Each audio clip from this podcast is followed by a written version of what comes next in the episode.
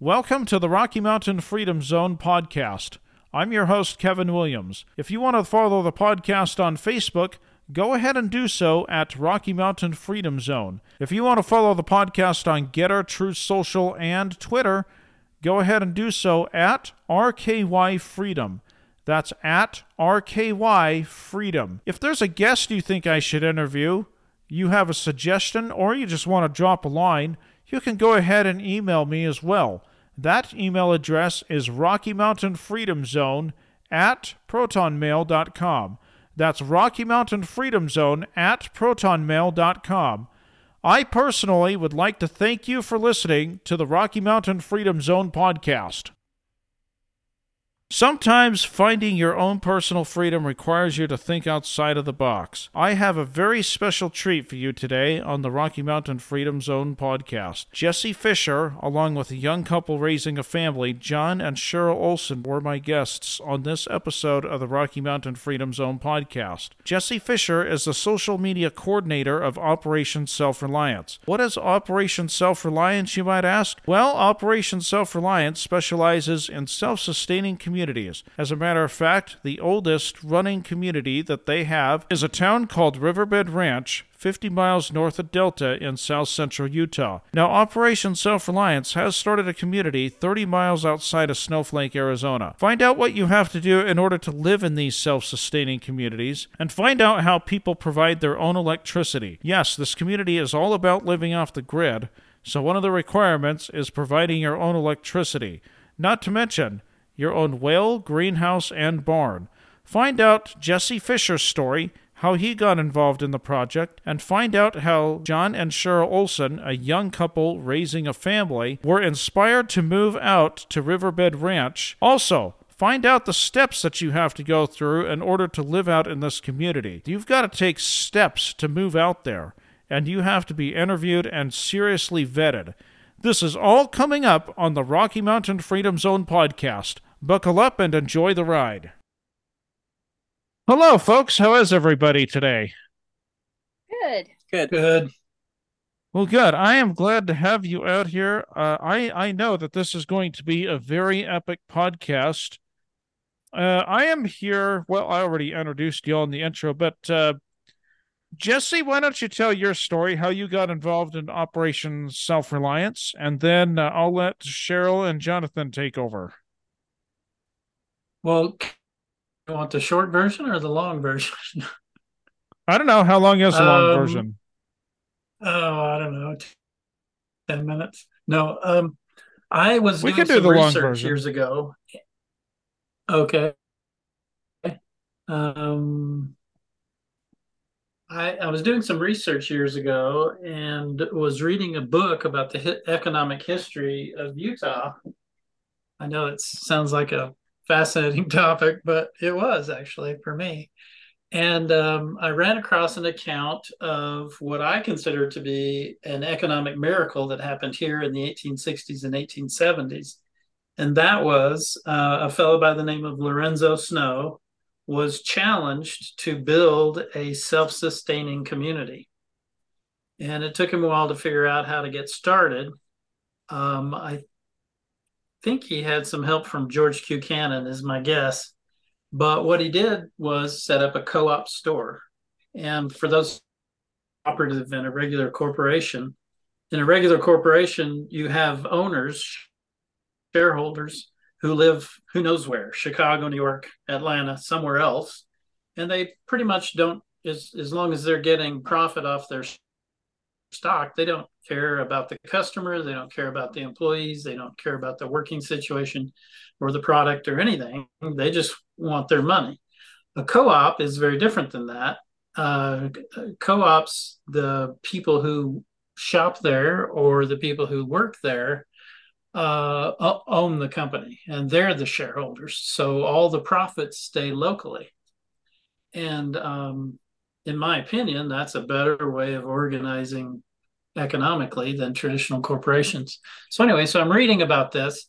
Uh, he sets up a co-op store and goes around town and where in Utah was this, by the way? Brigham City. Oh wow, really? In fact, uh, he Yeah, he's he actually set up Brigham City. Um, it was a a little what's the English word for a a very small town. It was a very small town, and a bunch of Scandinavian settlers came in. And Brigham Young, you may have heard of him. He asked Lorenzo Snow to take all these settlers to this little village and create this self-sustaining community, and they re- renamed it Brigham City. Um, oh my gosh! Anyways, I did not know that. Yeah. Okay. Um, so he, uh, so like I say, he went around town and invited everybody who could pull together five bucks to invest in a share in this co-op, and uh, so that the profits would be distributed equally as much among the residents of the community. And then he also invited people to who produced anything to sell their goods through the co-op store. Uh, so then he went on vacation to Hawaii for a couple of years, and when he got back, there was ten thousand dollars in the co-op savings account. So he took that money and set up a um, tannery. So they took the surplus hides from the local ranchers and using you know employees or uh, uh, people who lived in uh, Brigham City to do the labor produced hats and belts and saddles and whatever else you make out of leather. And sold those goods through the co-op store. So they just kept doing that over and over again. The take uh, sell new products to the store take those profits create more set up more jobs for the people producing things that were needed in the community and just did that over and over again until there were 40 different they called them departments but uh, of the main co-op. And uh, until in their 10th year they had 40 of these departments producing they estimated approximately 85% of all their consumer goods locally. So the the outcome of that that that uh, tells me that this is the way to go is that in their 10th year there was a worldwide recession uh, and when the rest of the world was sucking wind brigham city had its best year ever. They had in that worldwide recession they had 100% employment they were building homes for widows and orphans and they were giving work to the indigents passing through town so the time i'm reading this story or this account, I had neighbors who I cared about deeply losing their homes due to unemployment. And I thought, we should be building towns like this. Instead of the way we do it now, where everybody's competing with everybody else, let's build ha- uh, communities based on cooperation and keep the profits local. Uh, and we'd all be better off. Um, and this you know, Brigham City isn't the only place this has ever been applied. There's actually in northern Spain, there's a town called Mondragon. It's a famous uh, the uh, of the fame of the famous uh, Mondragon work of cooperatives in northern Spain. They have um, it was started by a Catholic priest back in the 50s, and um, that's a whole story in itself. But anyway, so that situation was just absolutely remarkable. This area now of northern Spain has its own healthcare system. They have their own bank. They have their own insurance plans. They have their own. They have like over 200 different cooperatives uh, where workers work there, and one huge. Well, okay, that's a whole nother interview. Well, let me ask you this so, real quick, though. When did yeah. Brigham City start becoming like any other town in Utah? Because didn't Orderville try to do the same thing too? Well, that was later. Uh, yeah. So fact, what happened uh, with Brigham, Brigham, City? How did when did they Brigham, become? Brigham like... City was yeah. Brigham City was the model for if you remember uh, ZCMI Zion's Cooperative Mercantile Institute. Yes. First department store in America. Yeah. Um, so when Brigham Young saw how successful Lorenzo Snow had been in Brigham City, he got all the merchants together in town and invited all of them, uh, Mormons and non-Mormons, to sit down and and figure out how they can apply this through the whole Western U.S. And uh, they did, and that's when ZCMI was created, and they had them from down in Mexico up into Canada, and uh, in their they sent out a letter. The Mormon Church leadership sent out a letter in eighteen. What year was that? Eighteen seventy something. Uh, saying, "Hey, if you had invested in ZCMI, you would have tripled, three and a half times your the value of your initial investment in just four years, I believe it was." And they had moved something like $30 million in today's money worth of goods instead of the problem they were trying to solve was that uh, these Eastern merchants would bring in goods from back east, from New York and wherever, and they would raise the price five, six hundred percent. And so all the capital was being drained from Utah and the whole West. And so this effort was to prevent that from happening, and it was a massive success. Unfortunately, um, Brigham City was using a script instead of US dollars, and the IRS looked very poorly on that and fined them $10,000. And they eventually took that to the Supreme Court and won against the IRS.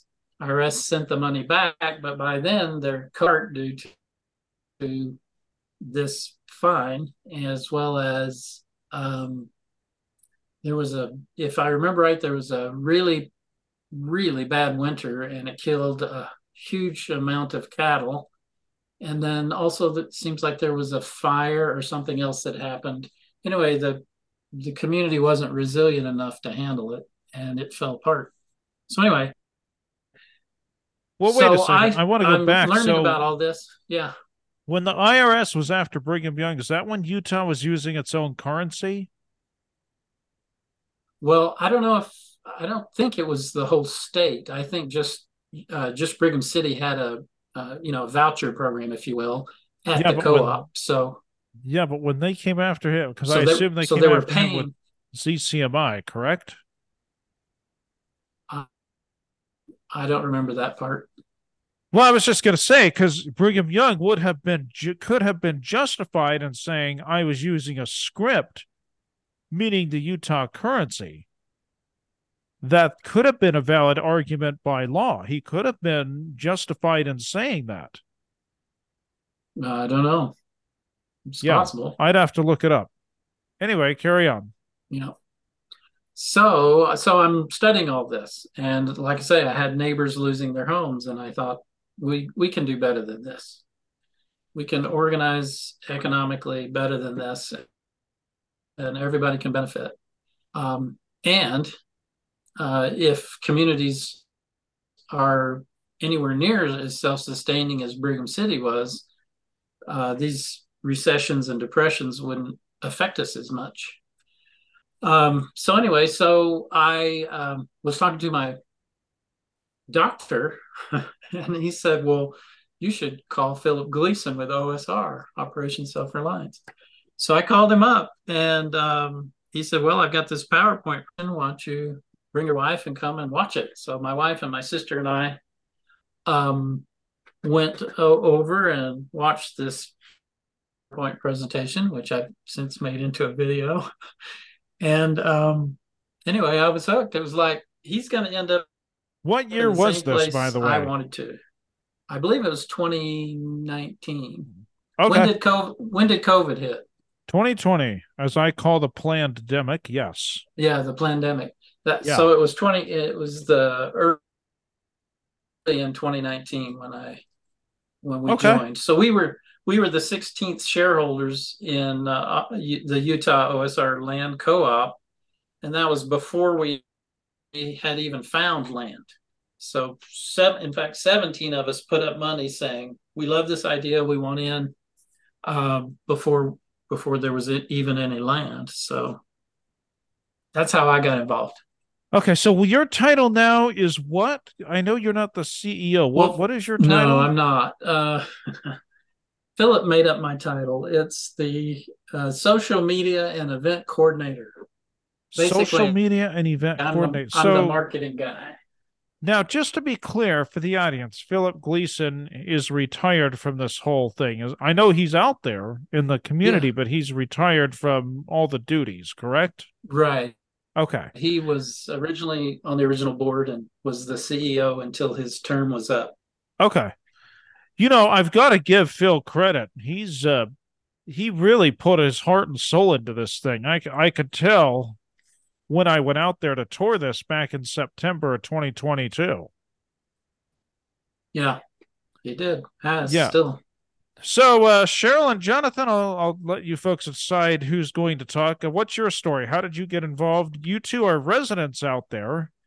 Uh, you Yeah. don't have a title. You're just average residents. You're a couple. How did you all? How did you find out about this? And I'll let you decide who's going to talk.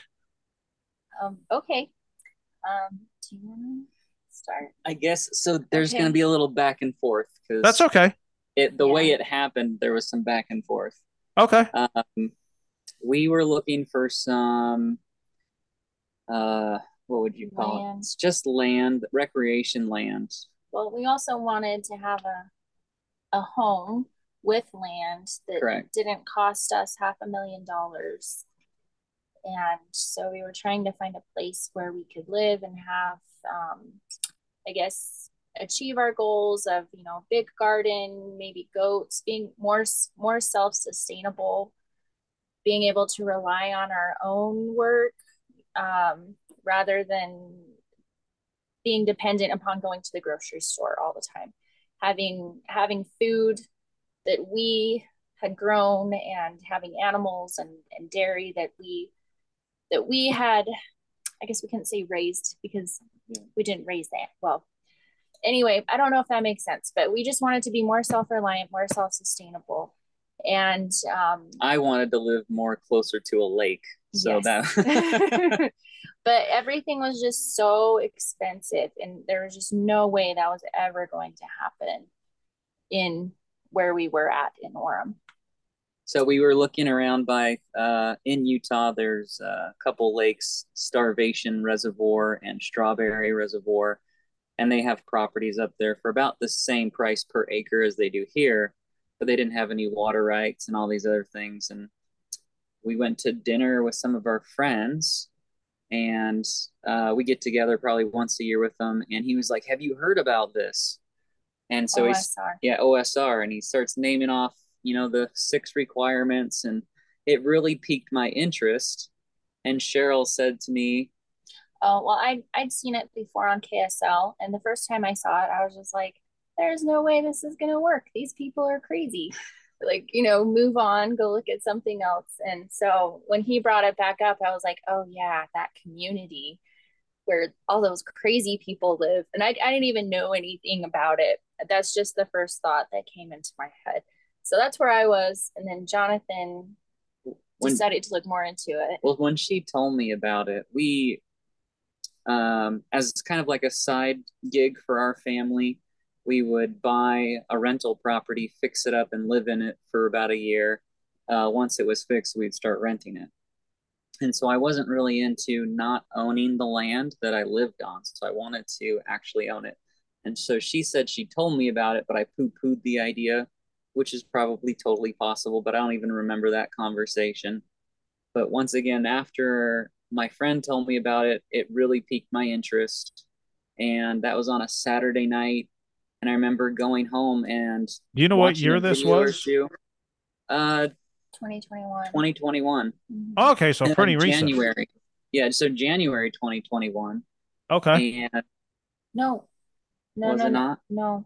2022? Um, 2022 because we we bought. yeah and it was January 2022. sorry 2022 so Okay. he i go i go home we s- we get ready to go to bed and i can't put my phone away i'm reading through the contracts and um Wait, no, because we've been here a year. It was 2020. maybe we're right maybe it was 2021. we Sorry. never Okay. we don't plan these things out so we don't know our exact dates Yeah. Okay. um, but it, either way i just can't get it off my mind uh, we go to church the next day and the gentleman was up there he was talking about something and i received a strong spiritual impression that we i needed to move my family out out here out to OSR. And for a split second, I went, no, that can't be what's going on, right? It didn't make any sense. It had nothing to do with what the speaker was saying, and it, and it felt really wrong to push that idea away. And so I went, okay, uh, got done with church, and I said, Cheryl, we're moving to the middle of the desert. and Wow. she said to me, uh, can I see it first? and I was like, yeah, let's make an appointment. So we uh, got a hold of Jesse because he was doing Zoom meetings to give you like an introduction Mhm. to see if it was a right fit before you would actually come out and take a tour. Um, and we did that, and within probably three or four weeks, we had picked our lot and moving stuff out to it. Yeah, purchased it. Okay, interesting. That was the short and skinny version. So Yeah. yeah. I hope it made sense. So, uh, Jesse, there is a lot of rigorous things that you have to do to get out to this uh, Self Reliance uh, uh, Riverbed Ranch, which is the community that Operation Self Reliance is in. You don't just say, "Oh, I want to go move here," and I just don't call you, Jesse, and say, "I want to move here," and you say, "Oh, great, Kevin." Uh, no, there's a rigorous thing that you've got to go through. Why don't you walk us through that? Or walk Well, me in the audience through yeah, that, I should um, say. Yeah. Really, it all begins with a tour. Um, about 30% of the people who come do a tour join, uh, which is very high percentage, I would think. But yeah, it's it's not an easy transition. It's a lifestyle change. You know, we're so used to having everything at our fingertips and being able to run our electricity all day, every day. And in an off-grid situation, that's not really uh, feasible. So what we do is we invite people to come do the tour. Uh, we send them a follow-up email. You know, what'd you think? And uh, you know, we don't pressure anybody to do this because we sure as heck don't want to have people uproot their lives and then feel like they were pushed into it. It's like, uh, you know, but, you know, I'll send out emails saying, "Hey, here's an update video we've done. Uh, go watch it on YouTube." Uh, so it's really up to the individual to to push it further. Um, and so what we do is we invite them in once they're well, we ask them to put together a, a transition plan, which is probably the hardest part. The idea is uh, get from where you're at right now to living uh, in a off-grid homestead with uh, producing all your own food. How are you, as an individual, going to make that transition? You know, what are your time frames? What's that look like? Uh, what assets can you bring to bear? Because it's not cheap. I mean, it is No. less expensively than other options, but it's still, you know, it- the, we figure the bare bones minimum it takes is uh, two two hundred thirty five, and that's if you build a small house house and a small greenhouse, um, you know, in a small barn. Uh, Do- so anyway, so we invite of- people to to we What's invite that? people to come up with uh, that transition plan, and then am I s- or am I still I just- connected? Yeah, I was just curious, dude. Have we discussed uh, like the six requirements that we agree to? Ah, Yeah. Yeah, let's No, discuss that real quick. Okay. You want to take it away? Oh, so we you're doing it. when we agreed, uh, there were six requirements that my my friend told me about. He said that uh, everyone has to have their own solar uh, with backup power, like battery banks. You have to have your own septic tank and your own well. Those are kind of you know the things to live with, bare minimum. the bare minimum. And then you need a greenhouse, a barn or a shop, and a home. And then he gave me some square footage for the house that he read about or he learned about on the marketing. And that's uh that's what those were the things that intrigued me because I forgot to mention those. But that's what we agreed to. And so when yeah, that's what Jesse's talking about. Okay. Anyway, go ahead, Jesse. Uh, let's see. So Um, so people have to make an so agreement. then, re- right, um, and then so that's that's as far as we usually have taken people, and then recently we've started asking people to put together a self-reliance history, just a one-page. Um, what have you been doing in your life that uh, around self-reliance? Have you have you been gardening?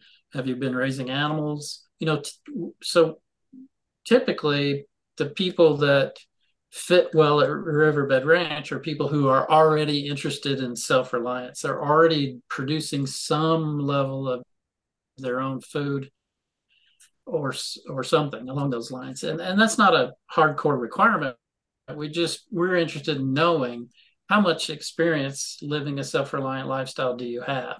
So that's kind of a new thing we've been asking people to to give us. And then once they're in fact, let me go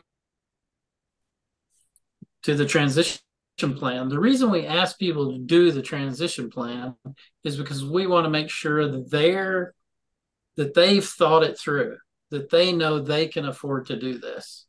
Because we had some people joining early on who uh, we've we've got the money. In fact, one single lady said, "Oh yeah, I can I can pay for the share in the co-op and I can build a house. Well, come to find out, she was unemployed and her mom loaned her the money to to buy her share in the co-op. So we cut her a check and sent it back to her and said, "This this isn't going to work." So after that, we started uh, we started inviting people to do the transition plan. So we know they've thought it through, and we know they know they can do it or not. And we and we turn people down. Um, in fact, one family got pretty mad at Philip because he said this this isn't going to work. Um, they had their heart set on joining OSR, and he, you know, looking at their finances and stuff, he just said, "Come back when you can afford it," and you can't. Uh, in fact, uh, you know, we hate doing that, but we also don't want people getting stuck.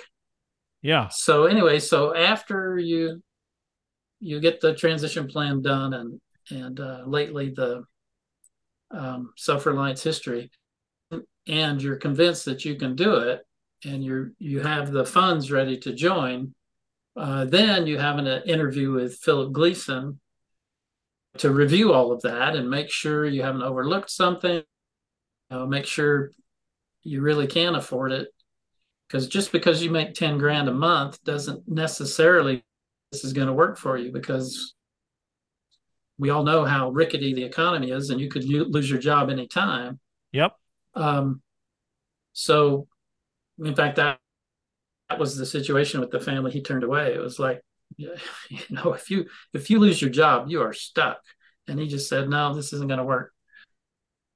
So, um, anyway, so then uh, he interviews you, and assuming that uh, everything looks good, he refers you to the board, and then the board literally votes on whether or not to let the family in. So that's the process. So Jon, it's actually a lot easier than buying a house. So Jonathan and Cheryl, how long did it take you folks from the time that you submitted your plan to the time that you got into the community? How long did it take you to get all that done and get approved and everything else?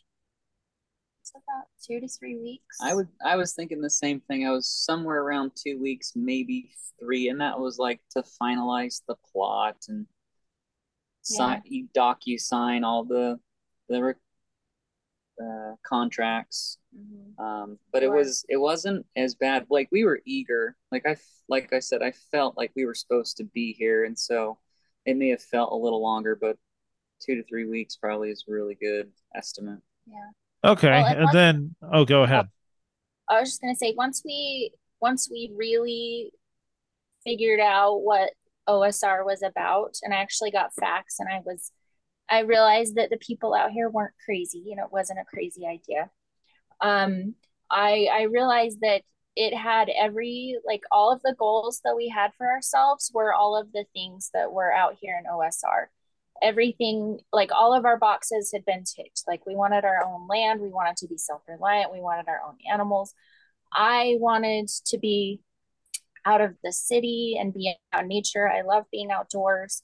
I, you know, I love this beautiful earth and I wanted to have our own little piece of it that we could love and take care of. And all of those boxes were ticked and checked. And um, we, we realized that everything we'd been doing over the past couple of years previous to this had been working towards, towards coming out here. And we just didn't realize it at the time. So once we knew this was where we were going to be, it happened super fast and everything just, just fell into place. place. Yeah. Okay. And so now you that, moved out in what twenty? Oh, go ahead, Jesse. That's actually not. That's actually not typical. uh, Olsons are awesome. uh, on average, so I, I crunched the numbers, went back through all the people who've joined. We've had people join within days, and then that's very untypical. And then on the other extreme, we've had people who it took them uh, two and a half years to actually pull the trigger.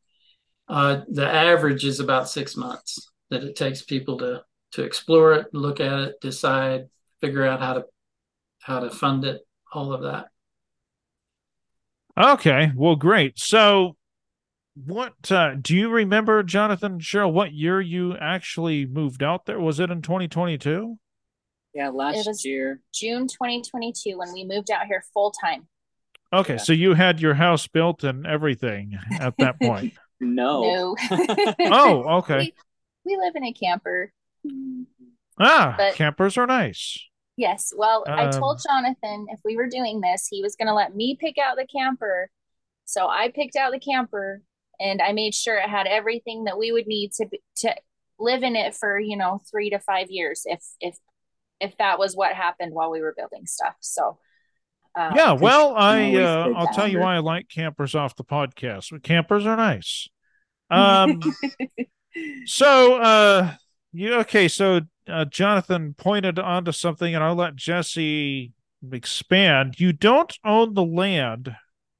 So how does that work, Jesse? You don't own the land, but there's a deed that you sign. How does all that work?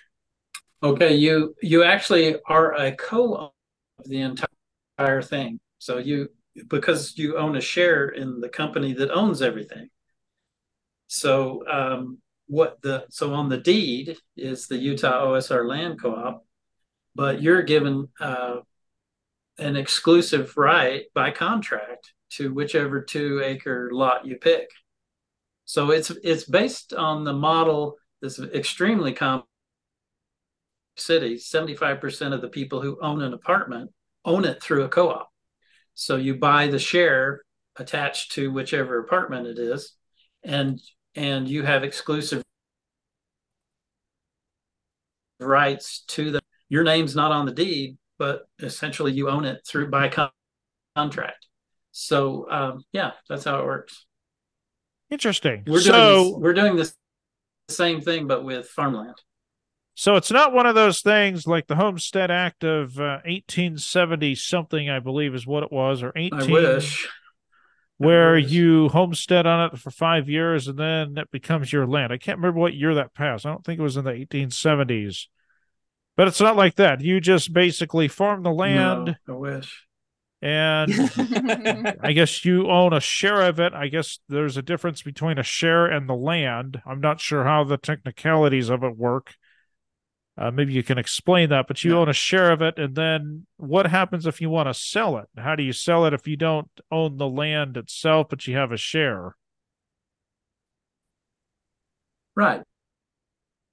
If you in an apartment complex, you sell your share and your apartment goes with it, with all the uh, uh, improvements that you've made for whatever the market will give you for it. And we've had several people shares already. Uh, in yeah. fact, one fa- one family, I felt so bad for them. So this couple, I can't remember the names right off, but they had a lot of kids, and they moved all their household goods out to their lot at Riverbed Ranch Container, and they dug a well, and they uh, poured a basement. And then their two oldest teenage boys said, "We've changed our minds. We refuse to live out there." That dad was so mad. You could see you could see steam coming out of his ears. Wow. I was I was helping them I was helping them move all their household goods back into a unit a happy camper. But anyway, so he posted, uh, "Hey, our our share, we put this much money into it." Uh, um, they posted it to our Facebook group, if I remember right. This is what we need, and I believe within two days, someone had bought it. Wow. Uh, wonder whatever happened to him to this Well, day. Two, da- two days is unusual, but Yeah. Wow. Well, okay, so let's talk about uh I read an article, Jesse, where now you're on your website there. The latest story is back in October, I believe, of 2022. But I did read something which rather in-? What's that? Which website are you talking about? Uh, the Operation Self Reliance Community, OSR dot co- or Oh. OSRcommunity.com. Ah, you're talking about the latest news that nobody Yes. updates. Okay, Actually, I, before we go there, who's though, in charge of that? well, before we go there, let's talk about the academy because Oh, uh, we talked about this plan. You know, you've got to submit your plan, what you're going to do to get out there, and you get Mhm. help from the academy. Uh, Not only do you get, I guess the part of the academy is this training because you've got to go through training and webinars. You've got assignments to do. That's part of the academy, correct? Right, but it's not mandatory. It's just there as a resource. The Academy Oh, of okay. Self Reliance is uh, an educational non But it set prob- up for this very purpose to help people transition. But it probably would help if you actually did that work, wouldn't it? Those Oh, assignments. absolutely. Did you do Oh, that, Cheryl? No, I didn't. Okay. Did you, Jonathan? No. Okay. Okay. So uh, the other thing that I have noticed, there's uh 100 or uh, 1,245 acres out there. You plan to fill, I believe, 150 acres with houses, correct, Jesse? 500. Well, the the total property is 1,245 acres. There are 130 okay. uh, lots have been spoken for. Okay. Because I, I think I heard in Phil's speech that he wants to save a lot of the acreage for a school Oh, I see. and a Oh, that's belt. 45 acres. Yeah, Yeah. there's 45 acres set apart uh, for various social services, if you want to call them that. Um, the land and the waters uh, set aside for that. Um, the challenge is uh, we're all in our greenhouses and our and our septic tanks and our solar systems and starting on our houses that nobody's gotten around to setting any of those up yet. But the plan, it's similar to an industrial park where the city sets it up and then the community uh, can build those things that are it's set aside for. So that's like a young mother's home, a, a K 12 private school or public or whatever it ends up being, um, a research center, or agricultural and technology research center, um, retirement community or facility, and an equine canine therapy barn. I don't know that I remembered all of the things, but that's what's set up. We do have a company just yesterday, the day before, Monday. I think. Uh, it was Monday. Monday they came by.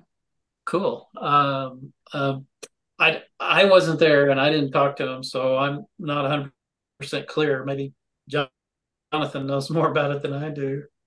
Um, but a company that uh, operates, um, I believe, um, troubled or centers in Utah uh, came out and toured the the big boss, his assistant, and a couple of other people, and they were just thrilled beyond about the possibility of setting up our uh, troubled youth home. Oh, wow. So that's a possibility. Yeah, we'll see if that bears fruit. So the K through 12 school that you're going to set up, I understand it to be a charter school, not necessarily a full-blown government school, correct? Well, um, we had we had a shareholder who uh, was he had set up something like 13 charter schools in Utah. He was a consultant. He was actually a shareholder at OSR. He got married, and his wife just said, No, we're not going to live there. So he sold his share. Um, he was researching, you know, is it going to be best for us to go a public school, a private school, or a charter school? And he said that the charter school laws in Utah have become so restrictive. Basically, they're forcing you to be a traditional, you know, to act and look just like a traditional public school. So he oh. said, you guys don't, you guys probably don't want to do that. So, but what happened naturally is uh, that the parents at, of the kids out at Riverbed Ranch just started their own. So my understanding is they meet once a week. Uh, they have special lessons, you know, about history or, or music or foreign languages or whatever. And then throughout the rest of the week, the kids either are doing uh, online school or some version of homeschool. Okay, and these are so the... we may ne- we may never actually build a school. I don't know. We'll okay. we'll see. It's really up to the it's really up to the members whether or not that happens. Okay, so I want to go talk about a couple more things here before we get into solar power and all these things, but I want to talk about a lesson that you folks learned in building your first well. Usually, a well takes four to five days to dig. And then I guess some, I don't know what happened, but according to the website, you learned a lesson. This well took two weeks to dig. And then you were on your second well. So, what happened during that first well? Do you know? I'm not sure which well you're talking about. Well, it was from an article back in um, oh, October oh, our... of 2022 on your website. Um, well, let me go look on that. I've, I've got it in front of me. Let me scan through it here real quick. Okay. While you're doing that, I do have another question for you, though. I am a blind person, as you remember when I took the tour back in September of 2022. And I know nothing about agriculture. I'm on a very limited income. I'm not going to get into the details right now, but my income is very limited. If I went out there knowing nothing about agriculture and it was just me, first of all, I'm not sure that you would take me. But second of all, if you did, what kind of training would I need? Because obviously, I'd need to figure this out myself. I couldn't have people do it all the time. I'd have to figure out a lot on my own. And then, uh, what would you have me do for a living? Because I understand people need to have jobs out there some way to sustain money. And I'm sorry, but a government check would not cut it for what the self reliance community does. It just wouldn't. Uh, but what would you have me do in return? Maybe do a podcast like this, uh, teach people how to get a ham radio license. What would you have me do? Well, that's up to you. I mean, this is Operation Self Reliant. Yes. You would need to figure out skills you can bring to the marketplace in a profitable manner. Yeah. Uh, you know, there's plenty of people out there who've been very successful and would be happy to, you know, answer questions or uh, have you let you bounce your plan off them. Uh, uh-huh. There's several who have done quite well in their careers. Yeah. So yeah, there are uh, different ways. Uh, at one time, I thought of six. I don't have all six in front of me. I don't know if I can through them all but I figured out there were six ways that you could earn a living at Riverbed Ranch. And in a small oh. town, typically you have to do several things. Isn't that right, Jonathan? Yeah. so, in fact, Jonathan, why don't you tell us about how you provide for your family, if you don't Ooh. mind? Uh, so, I don't know if I'm the norm. Uh, as of right now, because we had multiple rental properties, uh, we sold those and as we hemorrhage money uh, to get our infrastructure in and uh, build our requirements, um, we continue to hemorrhage money. But uh, what I what I can say, not speaking to the finances, is even though this is one of the hardest things that we as a family have ever done, it's been the most rewarding. Um, so it it's really up to us, like it's up to me how much I want to work for other people and how much I need to spend on. We've finished our greenhouse. Uh, we're in the process of building our barn. We have our septic tank in. It took three weeks to drill our well. No, it took uh, took over a month. I'm sorry. I didn't know that. The well. Correction, over a month because the, it broke down and we went a little deeper. There's a lot Um, of rock. A lot of rock to get to the water aquifer that we wanted. Um, and we have our solar array. So after the barn is built, the last thing we have is the house. And so I balance between helping others, taking paid jobs, and working here on our own piece of property. Does that answer your question? Yes. Okay. And what Jon didn't tell you is that he can pretty much do anything. He's like Superman.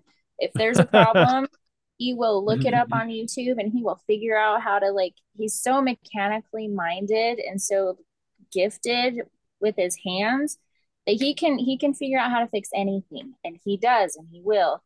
And um, so that's what keeps us going and that's what's helped he's helped our neighbors several times and people pay him to do things and um yeah so he he Hmm. definitely is not the norm out here but um There's there are a lot of great people out here, and I'm glad uh, to be a part of the community. yeah So, Jesse, have you read the book Atlas Shrugged by Ayn Rand, or have you, Jon and Cheryl? I have No. not. I actually, I I actually refer to it in some of my marketing. oh, really? So, uh, Jesse, does this uh, community, this self sustaining community, remind you of Ayn Rand's utopian community in Colorado that she wrote about? Now, obviously, it's not as sophisticated as this, but doesn't it kind of remind you of that?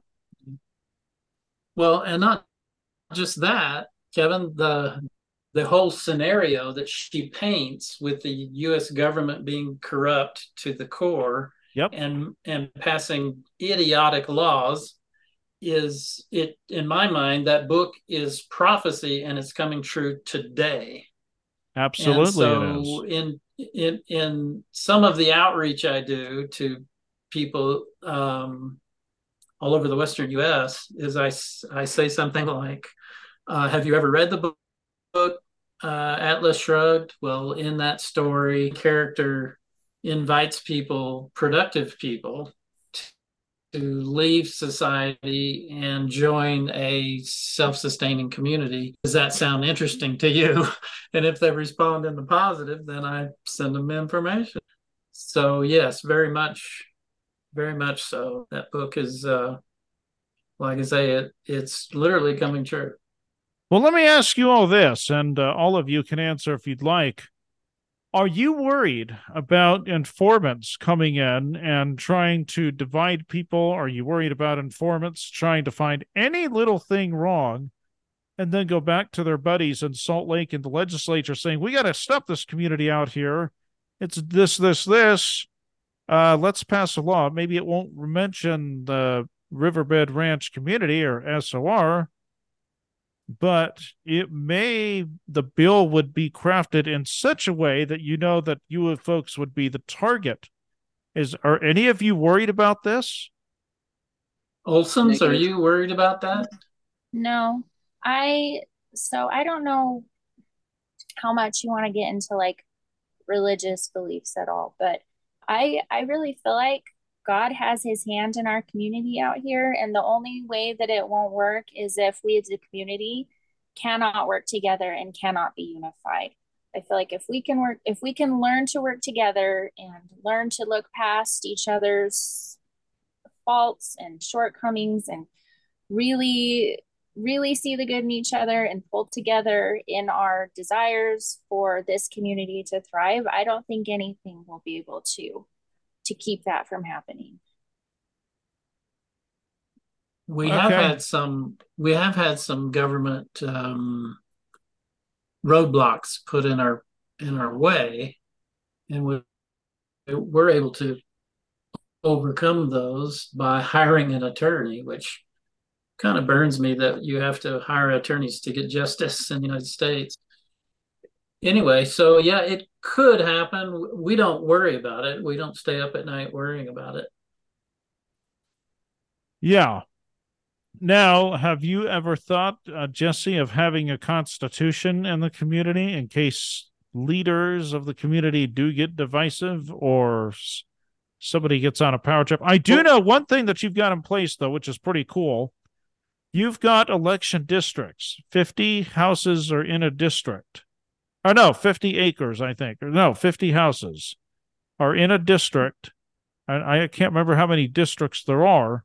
And then you can uh, overturn the district director. Or is that enough well, for you? Or that's yeah, we we haven't sold all 250 shares yet, so uh, there's only 130 that have been, you know, half of them taken. So the districts haven't been laid out yet. So, however, the bylaws talk about the method that we can toss somebody off the board. So everybody, all the board members are elected at large at this point, districts, or at least that was the original plan. Um, so in fact, we've we've done that. We've voted somebody off the board because they were just creating too many problems. Okay.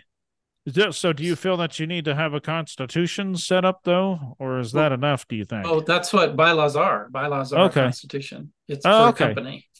Yeah. Are the bylaws on your website? I never got a hold of any of that. Uh, or do uh they're somewhere on a website and Okay. And yeah, that's um, how I, I can get you. I can get you a copy if you'd like. Now, the other question I want to ask you, Jesse, is this. I know that one of the plans is to put a clinic out there, but and then a mobile clinic, and I think a dentist, and that dentist to be mobile and probably have their own place. Oh, I, I I get the impression that a lot of you folks out there are into homeopathic medicine. So, would you have a clinic that specializes in both holistic and Western medicine out there? Carol? Um, I think so.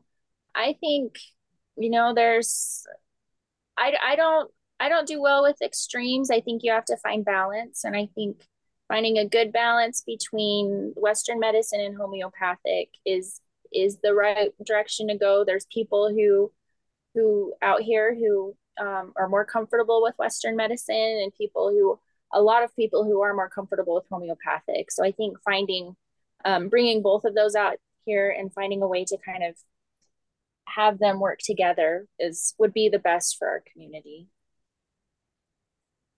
Okay. Um, I can explain the current setup we have.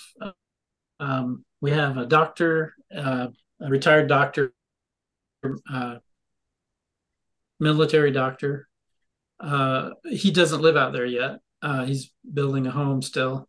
His daughter, who's a nurse, uh, she has the lot next door to him. We do have a dentist. He he doesn't live out there yet. Uh, we have a very experienced nurse who was buddies with Mother Teresa and worked for the WHO and um, delivered hundreds and hundreds of babies in third world countries. Anyway, he a clinic, but then his health isn't doing so hot, and um, so I don't believe the clinic is open anymore. But eventually, once more, the more people who move out there with skills, the the um, more self-reliant we can be as a community, especially in healthcare. So the clinic actually, uh, several of our shareholders got together and designed a clinic. Uh, they have plans to include both um, alternative medicine and traditional Western medicine, all in the same clinic. Oh, that's great. Now, I want to talk about the fact that one of the things that you have to do out there in the community is farm. Now, you yourself may not be a farmer, but you somebody's got to be out there farming. Uh, you know, I know that there's people who live out there part time. You don't have to live there full time, but you've got to be producing full time your own food and that. So how uh how does that work? Just the, you know, they'll have somebody let's say Dan Roberts, just to throw a name out there, doesn't live there full time, but he might have his daughter out there farming. Is there a lot of that going on? Because I know one of the requirements is you yeah, got to produce agriculture. Right, right, and the reason it, for that is that we're an agri- we're organized under Utah law as an agricultural cooperative. Uh, so our understanding of their of the government's interpretation of that law is that uh, in a census year you have to produce at least a thousand dollars worth of agricultural products or agricultural related services. So, like if you fix tractors, that would uh, apply. It doesn't say, our understanding is that they told us that you don't have to sell a thousand dollars worth of goods, you have to produce them. And with inflation, I would think one or two cherry fill that by the time the next census year rolls around uh, would fill that quota of a thousand dollars. Um, so let's see. I'm trying to remember the rest of your question. Well, okay, so I know that you have to produce agriculture out there. That's one of the plans, you know, one of the things that you signed that you agree to. But you don't right. have to be right. a full-time resident. You know, so for example, let's just say Dan Roberts moves out there. He has work in the city. It's easier for him to live in Salt Lake, Provo, whatever but he might come out once a month or once every three months. But maybe his dad, his daughter Gina, is doing the farming. Gina and whoever's sure. out there. Is that sure. a pretty common thing out there? Uh, I don't know about common, but it's definitely an option. We basically the land just needs to be productive. So yeah. if if you want to live there full time or part time, great. If you've got family or your next door neighbor out there, you want to share crop with them, just whatever. Uh, yeah, whatever whatever arrangement works for the shareholder. Now, is it one of those things where you're out there and maybe your nearest neighbor is uh, two or three miles away, or are there actual next door no, neighbors no. now? Yeah, the community is only like three, three and a half miles long and most yeah. almost all of the almost all of the uh, lots are on the south half of that or south three fifths of that. Um, so my next door so my lot runs east and west. It's uh, two acres. Uh, so 200 and something feet to the north of me is one neighbor and 200 something feet to the south of me is a neighbor. So it's they're not you know it's not that spread out it's yeah, two acres is is uh, the model that we're based on, and, and it's not. Uh, you mentioned farming. This, we're not encouraging people at all to do traditional farming. Traditional farming wastes a lot of water and is very hard on the land. Uh, it actually makes the land infertile after a while. What we're encouraging people to do is regenerative uh, gardening. So where you're nurturing soil back to life and uh, encouraging all all the bacteria and and worms and everything else to bring life to the soil so that it will provide food for you forever instead of five or ten years until you burned it out with fertilizers. So. Okay interesting. I want to talk about uh, a machine I uh, heard somewhere on one of Phil's videos that there's a machine that plants plants or something like mm-hmm. that. Correct? Mm-hmm. Yeah. When we when we first put a offer on the land, actually before we made the offer, we asked the seller, "Hey, can we grow a crop of hemp?" Uh, for two reasons. A, we wanted to see would the land actually support agriculture uh, it had been an alfalfa farm, so it makes sense that it would. but we wanted to try it out anyway. So we got we only had to pay the state of Utah five hundred dollars for permission to grow hemp. Wasn't that nice of them?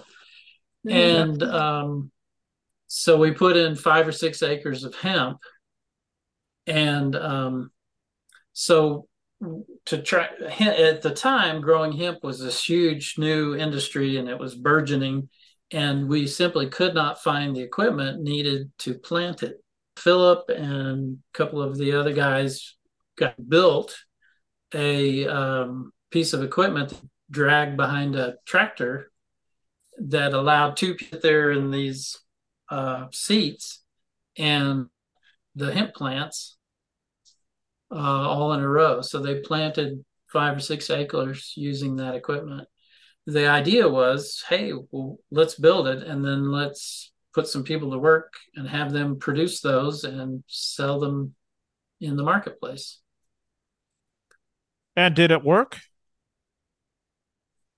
The the machinery worked great. Yeah, like did say, selling it in the marketplace work? Uh, nobody took that project up. So oh, we don't okay. know yet if it's going to sell. It's the equipment's sitting there. Anybody could walk up and figure out how it works and design one and start selling them. but the are the hemp so the hemp plants are still out there? I take it. Years ago, that was yeah. We bought oh, okay. the land um, three years ago, I think. So you folks yeah. work so, with a construction company to build your house, to build houses, but do they have do people who move out there have to work uh, with that construction company that you're endorsing? Oh no! Oh heavens, no! We're, we're yeah, we're very much a libertarian. Okay. Small case. So L, even though you endorse community, solar you, to, to, install your solar panels, sure. you don't have to work with solar if you don't oh, want to. Okay. No, there's several other people who yeah, there's a couple of other people who are dealers for other brands of solar equipment. Okay. Speaking of solar, I want to talk about solar because this is very intriguing, and this is where I'm going to particularly rely on uh, the Olsons here, Jon and Cheryl.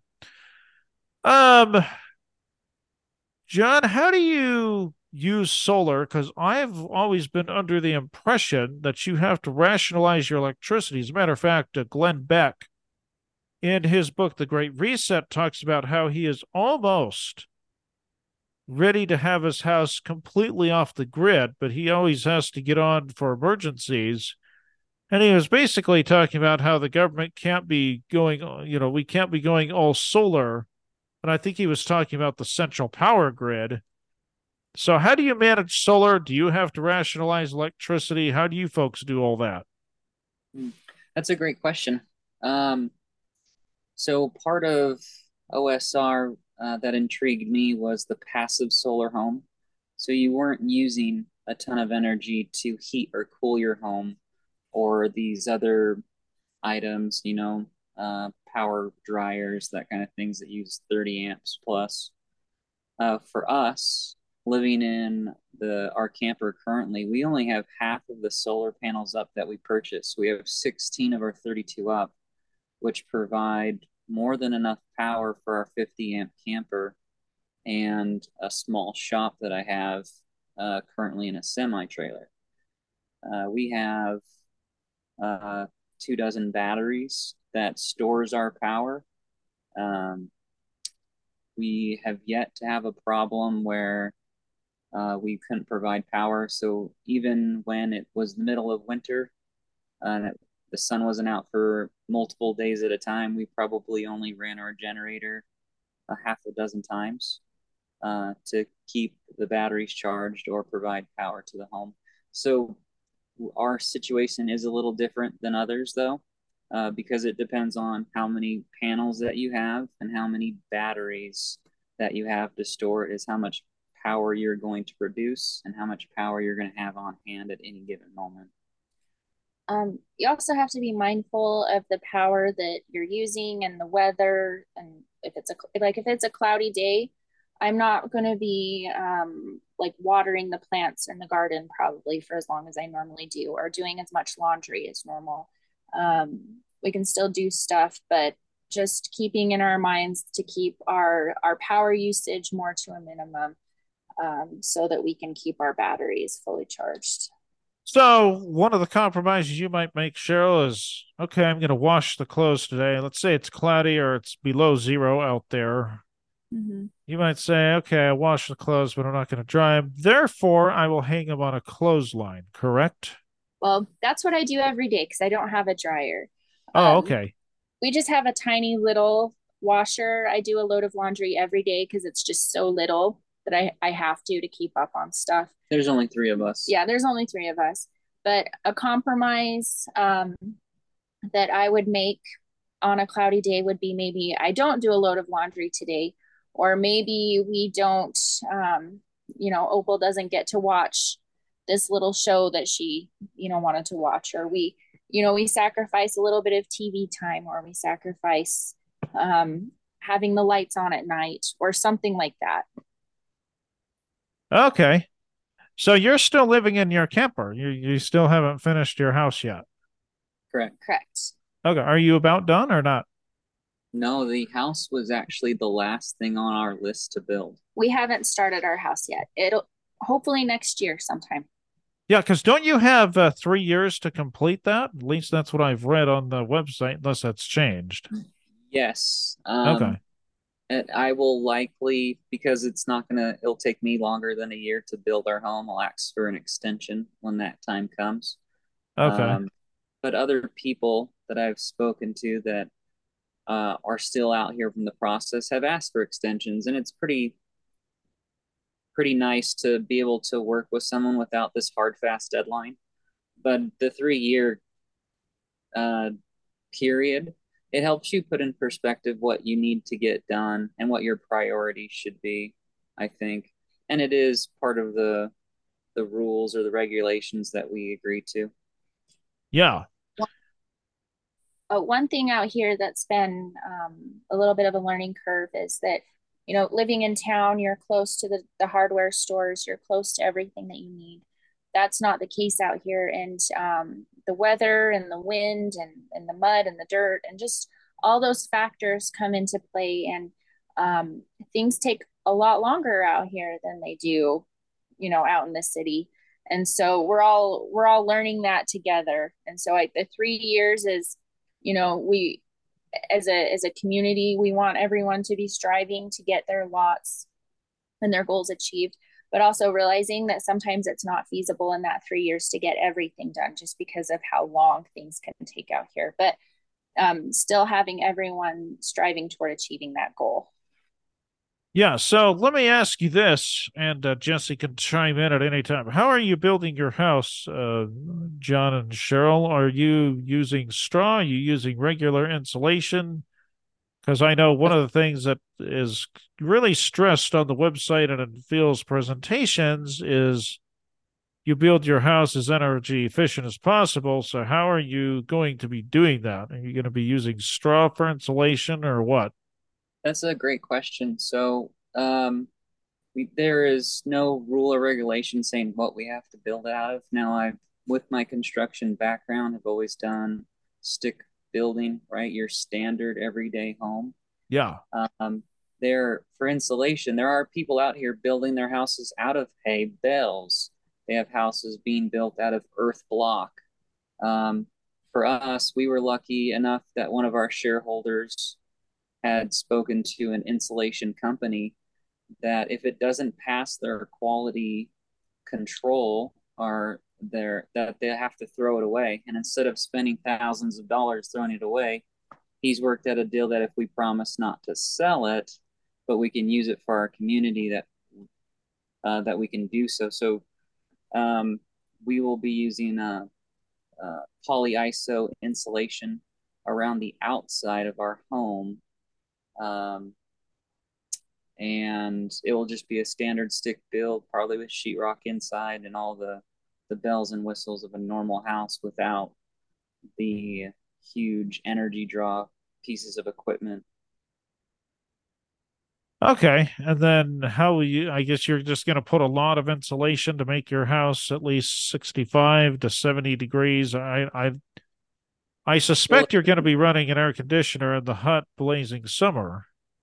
There's uh in in solar um, passive solar homes, you optimize uh, everything you can. So solar mass could be anything from concrete that absorbs heat and then releases it through the night in the winter time, or uh, in the summer you have just enough overhang.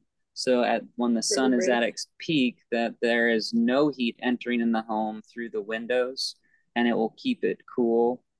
Uh, there's a lot of really neat science based, engineer based ideas out there to how to do that. But you do want to seal your envelope in any home uh, with insulation to keep yeah. whatever cool in you want or heat in that you want. Yeah, did you want to say anything, Cheryl? Uh, so I guess let me ask you this: oh. Are you going to be using an air conditioner at all? Because that would really take up solar power. Um. So in the summertime when we're getting, you know, 14 hours of sun or however however much sun it is, don't quote me on that. Um it's it's not an issue. And once we start getting into the fall and in the early spring, we we haven't really needed the air conditioning. We can just open our windows and we're fine. Um, so in the middle of the summer, when it's you know the sun's full blaze, using the air conditioning hasn't been an issue with our solar power at all. So really, um, uh huh, yeah. yeah. It's in fact we're still that surprises me. We still have more energy than we can use, even running our AC all day. And so, wow, yeah, that hasn't been an issue. But uh, the thing that you have to worry about maybe is well, I guess right now it's summer, so you, I guess you don't have to worry about rationing your electricity for laundry, I guess you have enough power, enough panels to where the battery picks up the charge and you go from there, I guess. Yeah. I, I can't think of a day this summer or spring that where we weren't fully charged by 2 p.m. Yeah. And most of the time it's around noon. And even after, on cloudy days. Yeah, after that, it just charges the batteries at a trickle. So even if we were able to get six kilowatts in, we're only using two inside our home. So the Sol-Ark system that we have for ours only allows, you know, 2.7 and that disperses it to our needs. And then the 0.7 goes to trickle charge the batteries. Uh, and most systems, I'm assuming, are very similar to that. Interesting. Okay. So My, even if it's uh, sub-zero weather, can you still get the solar power or not? If it's yes. not cloudy. As yeah, as long as the sun's shining, we can we can get power. And I mean, I don't know how you're going to feel the sun in sub-zero weather, but I guess it still shines. Yeah. so even when it's a little cloudy, the the photovoltaics is still kicking in. It's not as it's not as uh, blunt as when you know there is no clouds or the strong um, source of UV that you get, but uh, like I said, there's probably only half a dozen times when it was just overwhelmingly cloudy, kind of like snowstorms, that we even needed our generator at all.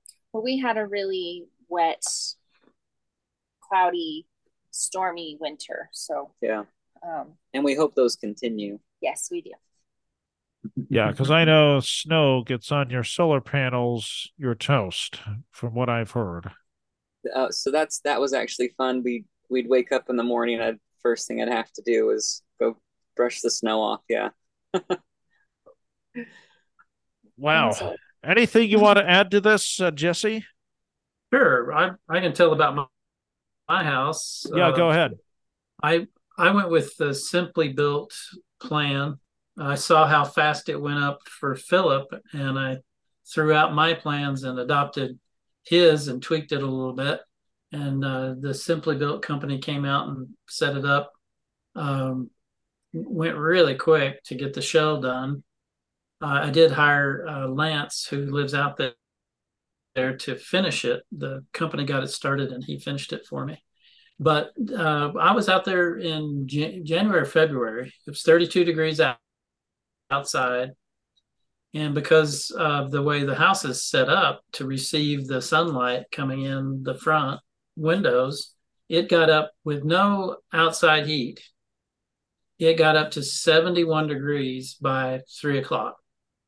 and it was 32 degrees outside just from sun coming in the windows.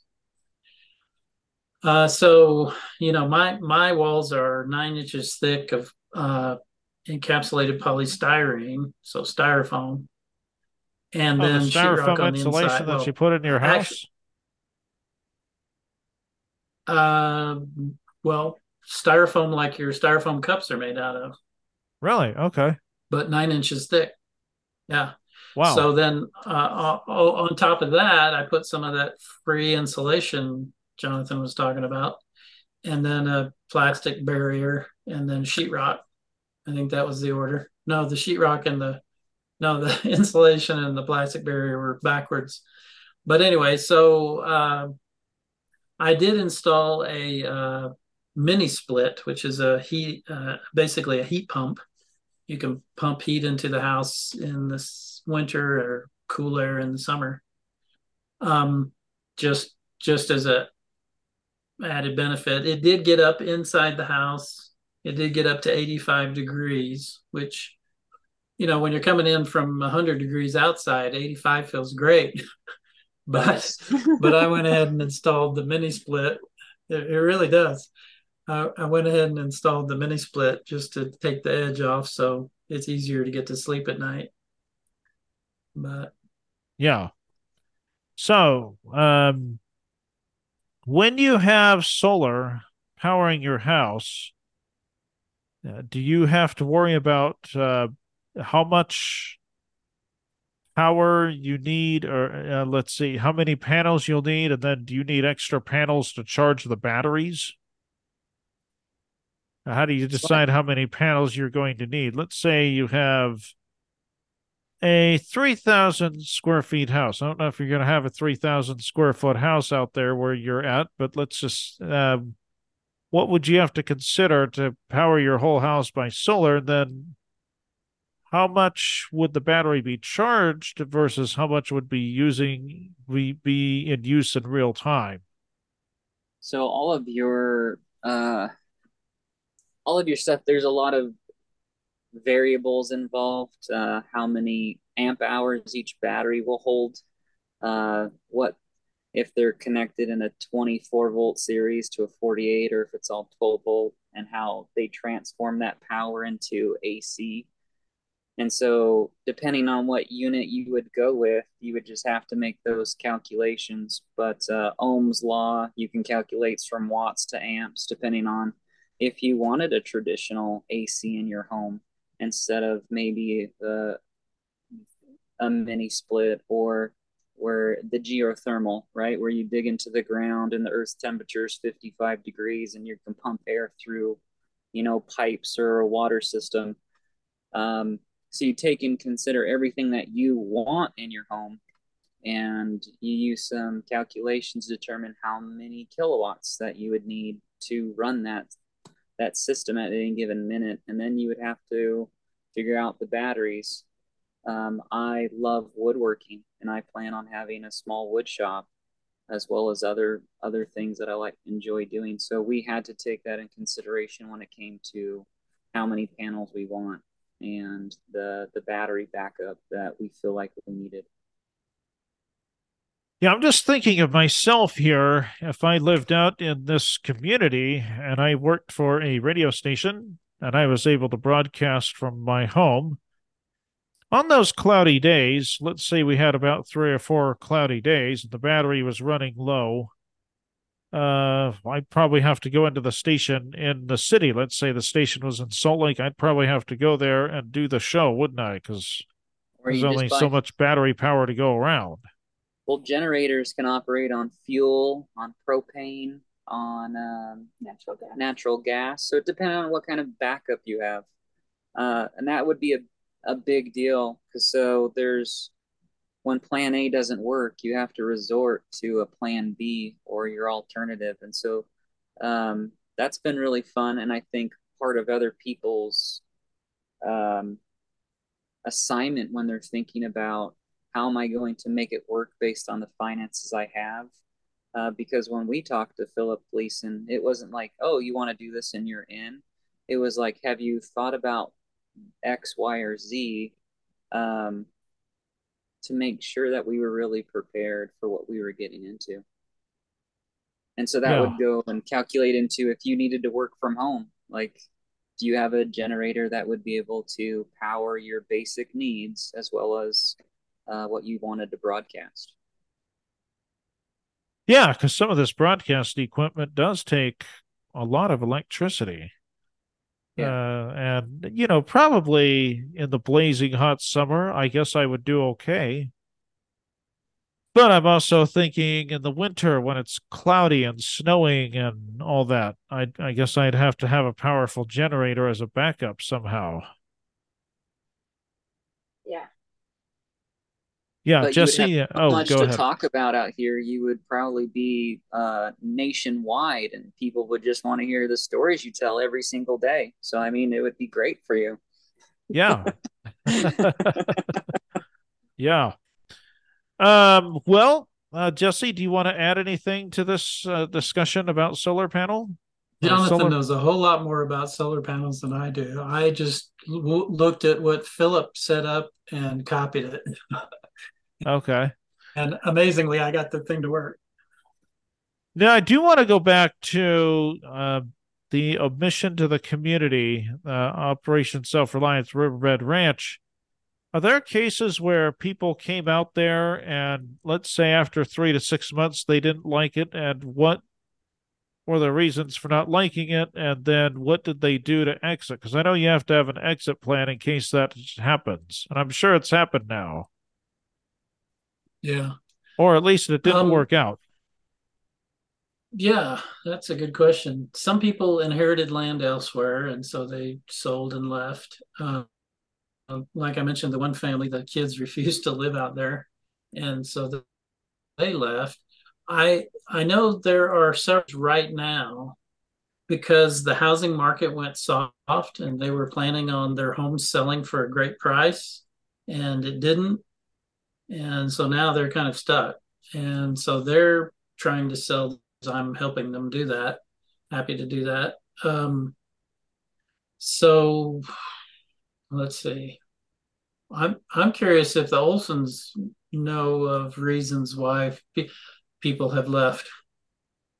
Um, I don't know of reasons why people have left, but I I do I've seen um well I I know reasons why people are, you know, not happy or satisfied out here.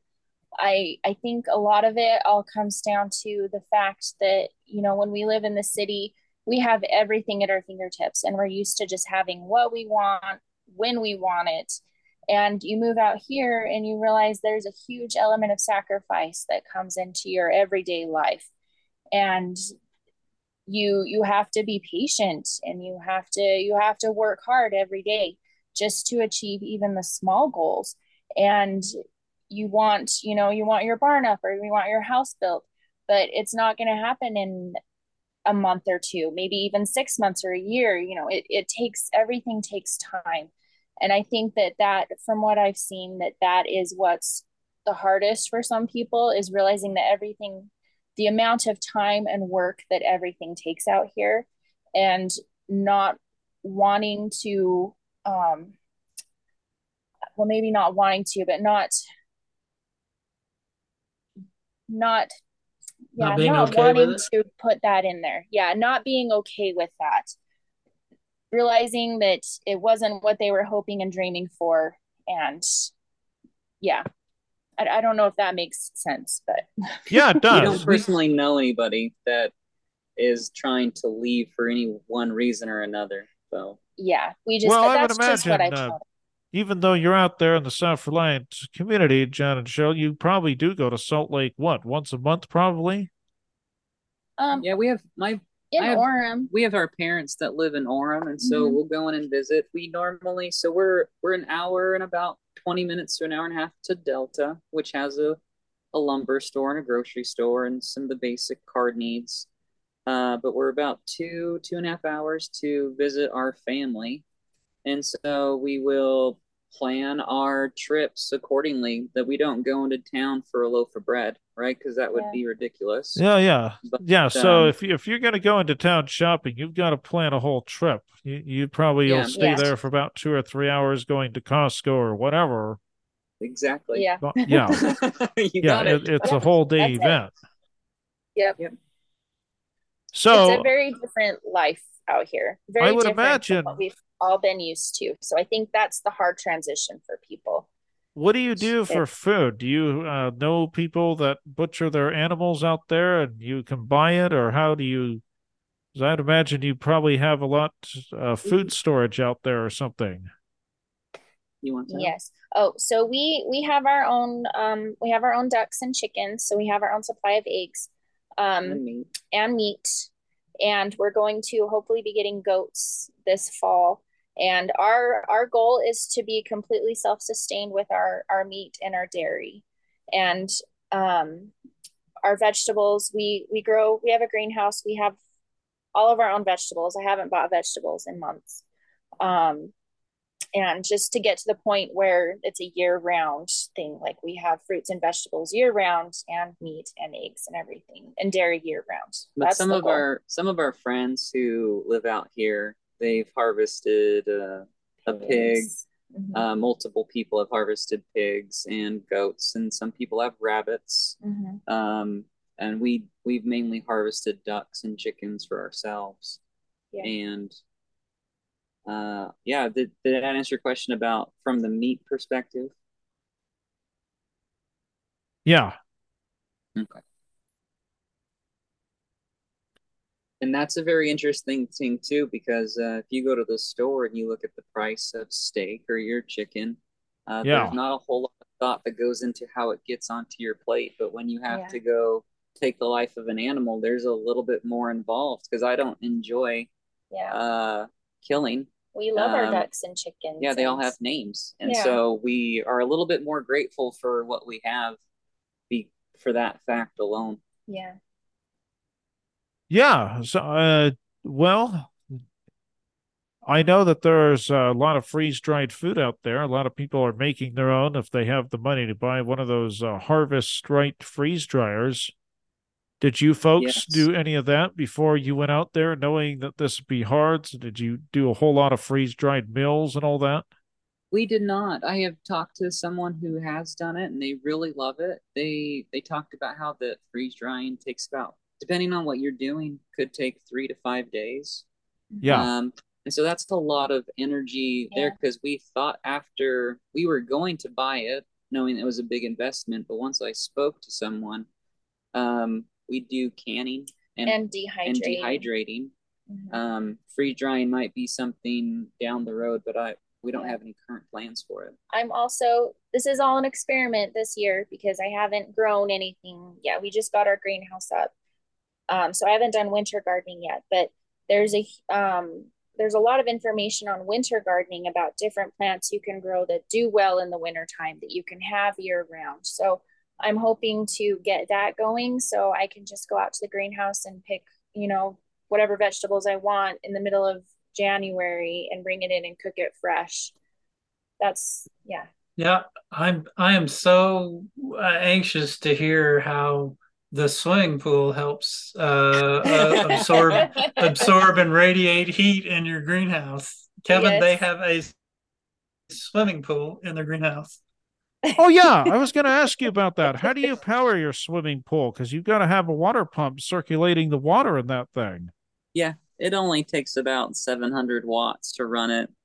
Um, so it's for for us, it's with the amount of solar energy we produce, uh, it doesn't hinder us at all. And we can run it from we think we have it on a timer right now from about 8:30 in the morning to run until 6:30 at night. And, And, you then really only need them run them for eight hours roughly. what do you do when the pump is shut off? Just don't use it? Well, uh, so normal swimming pool, you run for a typical about an eight hour day. Um, I, you know, I've never had an in-ground swimming pool. I just know what I've read online. But if you run your your pump for eight hours, it helps clean and purify and circulate the chlorine. Um, and so we just run our pump during the hours between of, you know, roughly 8:30 in the morning to 6:30 at night. We're And you have this inside your house? Uh, it's inside our greenhouse. Oh, okay. And okay. so it's a thermal mass. You know, the water temperature helps uh, keep humidity in the air in the blazing hot heat. Right, we are in the middle of the West Desert, and so right now in our in our greenhouse it is uh 103 degrees with 30% humidity, but outside it's 102 with 11% humidity. Um, but all of our plants are doing great because of the humidity. Yeah. Even Yes. even when it's in the hundreds, they're they're still doing really well, but because of all the moisture that's in there. And that so you're me talking- probably not swimming in your above ground pool right now. no, we are. Because no, it's so well, hot. we we Oh. do go swim in it. Yeah, it's actually really nice. Okay. I was talking with a neighbor and telling him our our goals. Uh, we our little girl, she just turned eight years old, and she has a choice to be baptized, like make a covenant with God. And Sure. we decided that she was going to, or she decided she was going to, and so instead of us traveling three hours to get to a congregational building that had a, a baptismal font, we decided we would have it here on our property and We- have everybody come to us. we buy the pool and Yeah. do it here. And yeah. then our neighbor was like, I'm going to put a pool in my greenhouse. And it just, it That's just awesome. hit me at once because I was planning on having it outside. And, you know, it just bubbled into my consciousness, you know, the thermal mass and all the cool things that would happen, you know, being in there in the wintertime to s- swimming and having fun without having to endure. Sometimes we get some Heat bad, and the wind. dust storms are a big deal out here. And so it was just all of those things combined. I was like, I'm going to steal that idea. And Wow. Did it, and it's it's really cool. Yeah. So does your above ground pool have uh, chlorine in it? We yeah, we have to keep about a tab or Okay. two every four days or so. It's only we it wasn't a big deal when it was cooler, but when it got warmer, we had a huge algae bloom in our pool. Forgot Oh. to And so week. yeah, so we have to manage that and kind of keep it down. Oh wow. Yeah, I guess uh, the salt water doesn't work because I know some of the public pools out there put salt water. Not not uh, not the kind that you see uh, that you feel in the ocean. I guess it's different. I don't know how it all works, but I guess that doesn't work in your case. Uh, we would want to use the water that we have if we ever needed it for uh, water. Oh, yeah. or if we ever had to expel it out, that it wouldn't damage our soil. It is in our greenhouse, so And the chlorine we use, it's very minimal and it's so Okay. diluted that it's it's not that big of a deal, but it's enough to keep the algae at bay. So So I remember as a kid, I we used to swim in the public pool. Of course, this was back in 1987, 86, 87. I kid you not. Hours later, I'd still smell like chlorine unless I took a shower afterwards. Which, Well, uh, what you- kids? Oh, what? if you can smell the chlorine, that means it's doing its job. Like we have, we don't let kids pee in the pool or anything like that. yeah, we have some very strict rules. we have a little porta potty that they're allowed to use right outside the pool to make it easy. Oh, for 'em. okay. So Interesting. yeah. Mhm. Well, uh, have I covered everything, everybody? Is there anything else you want to cover or anything I'd forgotten to go over? By the way, if you all don't mind, stay with me real quick after the podcast. I have something uh, to ask you, but uh, before we end the podcast, have I forgotten anything? I don't think so. No, You I forgot don't- to ask us our favorite colors. What's that? Oh, You forgot to ask our favorite colors. what's your favorite color? Maroon. Actually, uh, Jon and Shaw, I think you need to fish in your above ground pool, and then you'd become rednecks. well, Oh. actually, don't. so no, I'm gonna say it. So we have another greenhouse that we're planning on putting up. And in that greenhouse, because I've loved the pool so much in this greenhouse, just because um just for the simple fact of how it's keeping it humid and our plants are doing so well. We're gonna put another pool in our other greenhouse, but that one's gonna have fish in it. That's for aquaponics. yeah, we're Oh, gonna wow. do that one. Oh, okay. Interesting. Mhm. so we will be rednecks. We kind of are already. and Yeah. but That's an Yeah. old Jeff Foxworthy joke, by the way. yep. Yeah. Remember. Come get that transmission out of the bath, or Yeah. I can Yep. take a bath. Yeah. Yeah. Yep. Well, anything else uh, any of you want to cover? Well, we didn't know what your favorite color is, Kevin.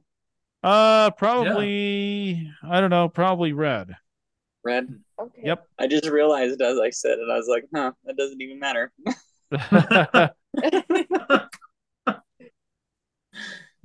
Well, Oh, how, how does that work? um, we don't should know. Oh, go ahead. we should probably mention that we're building our second. We're starting our second community in Arizona. near oh, yeah, that's Snowflake. right. If That's Yeah, right. that's of um, interest. yeah, tell us about that a little bit. Well, uh, there's some some differences and similarities between the property that we found. Um, I was keeping an eye on, you know, uh, thousand. We we need at least a thousand acres to do what we're doing, and this property came up. It's just shy of thirteen hundred acres uh, east of Snowflake.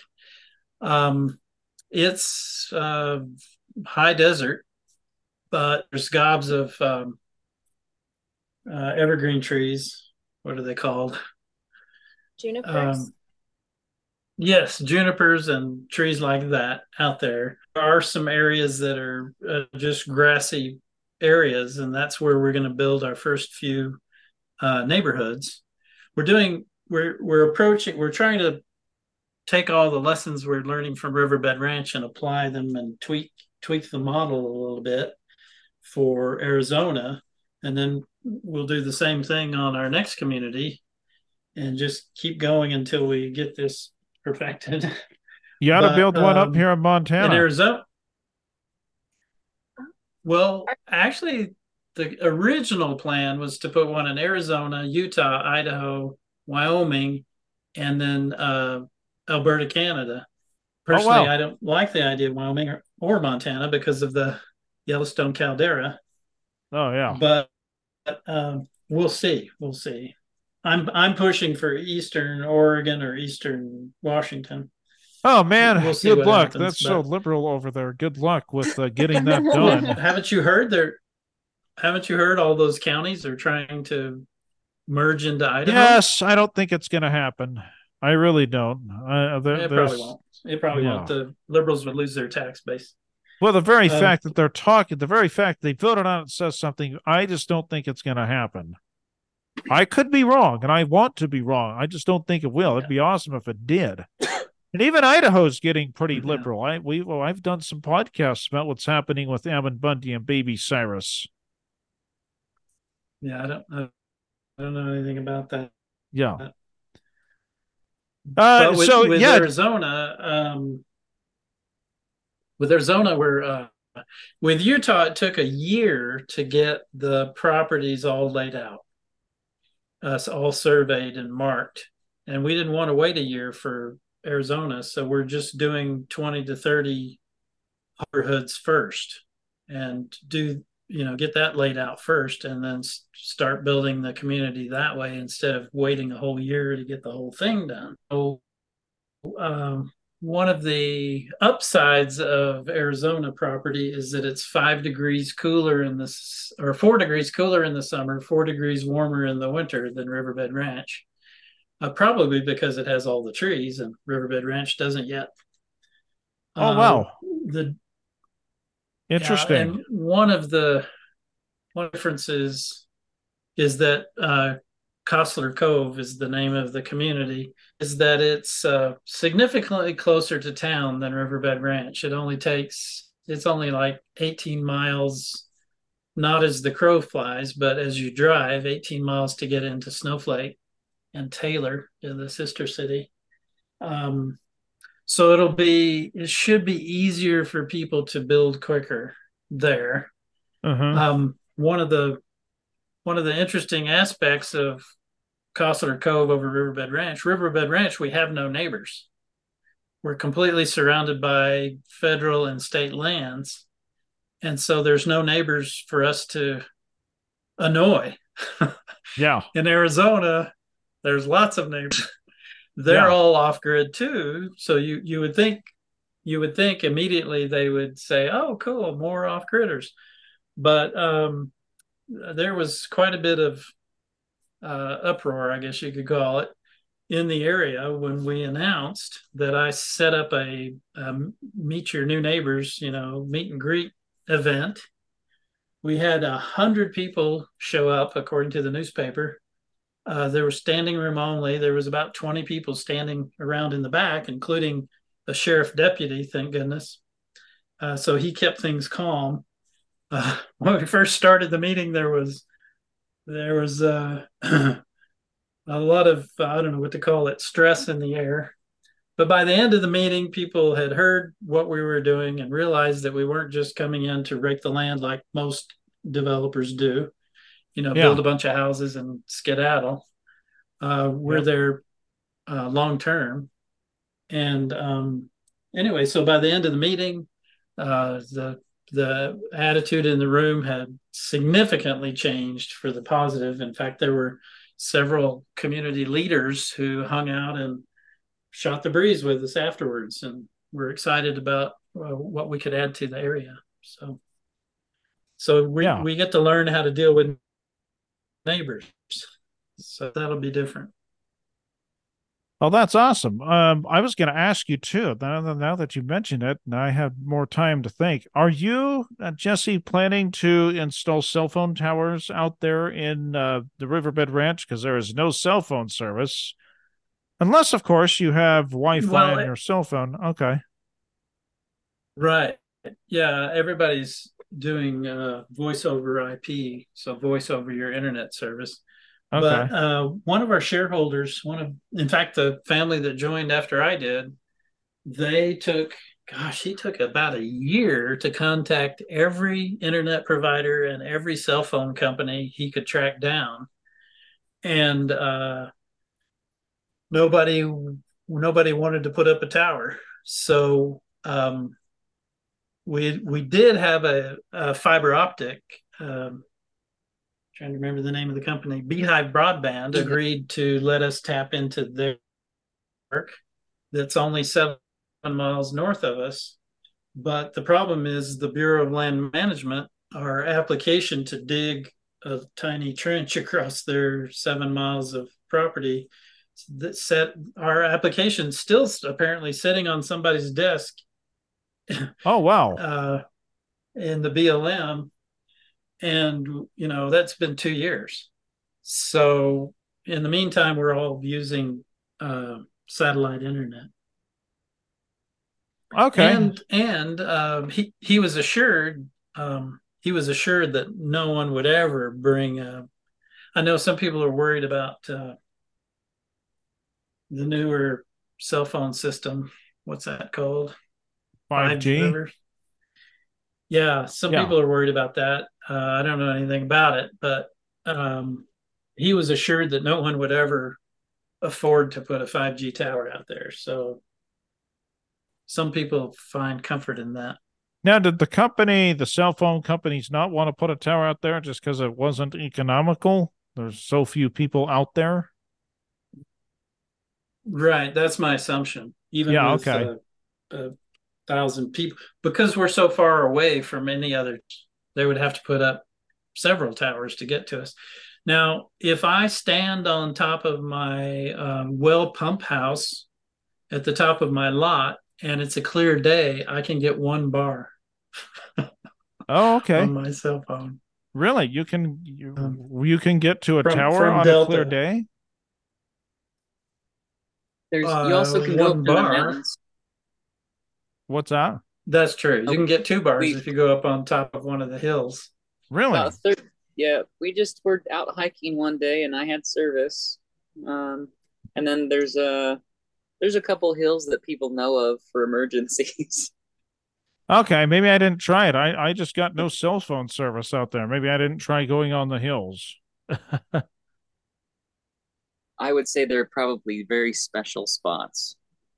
Oh, yeah. Well, uh, one more thing. Uh, you folks have a harvest dinner or harvest party coming up. I guess you have one in the spring and the fall. Are you doing that this year? And tell us a little bit about those.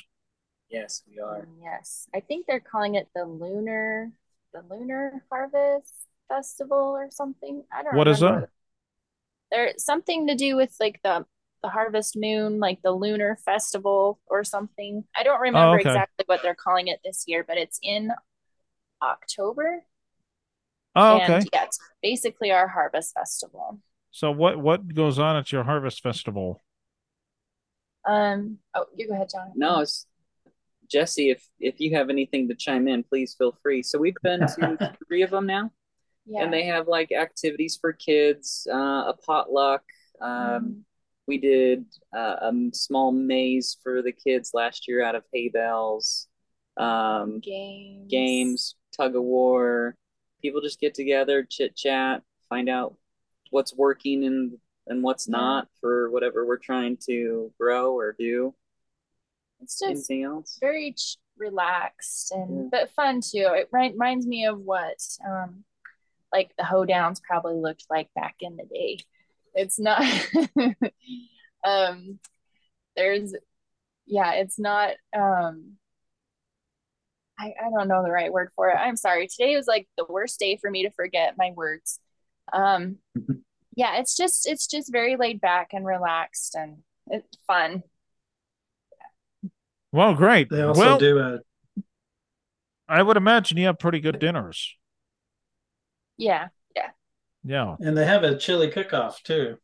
Oh wow. Uh, Yes, that's I true. Nice. Last year, Wow. last year they had a speaker, a national known agricultural author came out and gave a presentation, Oh, Kamut.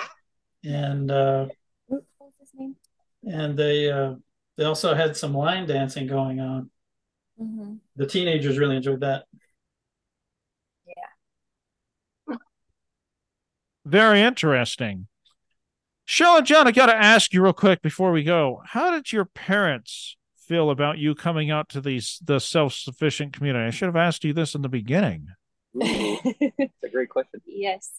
Um, I think there was definitely a very high level of concern and worry. And Jonathan's mom actually admitted to me that she thought we were crazy. And after coming out here, she's like, okay, you're not the crazy crazy. You're just more like a cool crazy. And I, I still don't know what that means, but My dad was super supportive. Uh, her, I think your dad is very self-reliant, motivated, Yeah. and um, he was a little sad that we took his granddaughter away, but Mhm. full, I think full support from him. Yeah, I, I I think that my mom, well, my parents are divorced, so my mom and stepdad were super supportive. They love it out here. My dad and stepmom were a little more reluctant, and um, your parents, you can tell that your Yeah. parents. we were in the process. We just barely remodeled their kitchen, bathroom, living room, and I had a little bit more to do. And I said, "Look, I just I received this witness, the spiritual impression that I'm supposed to take my family move."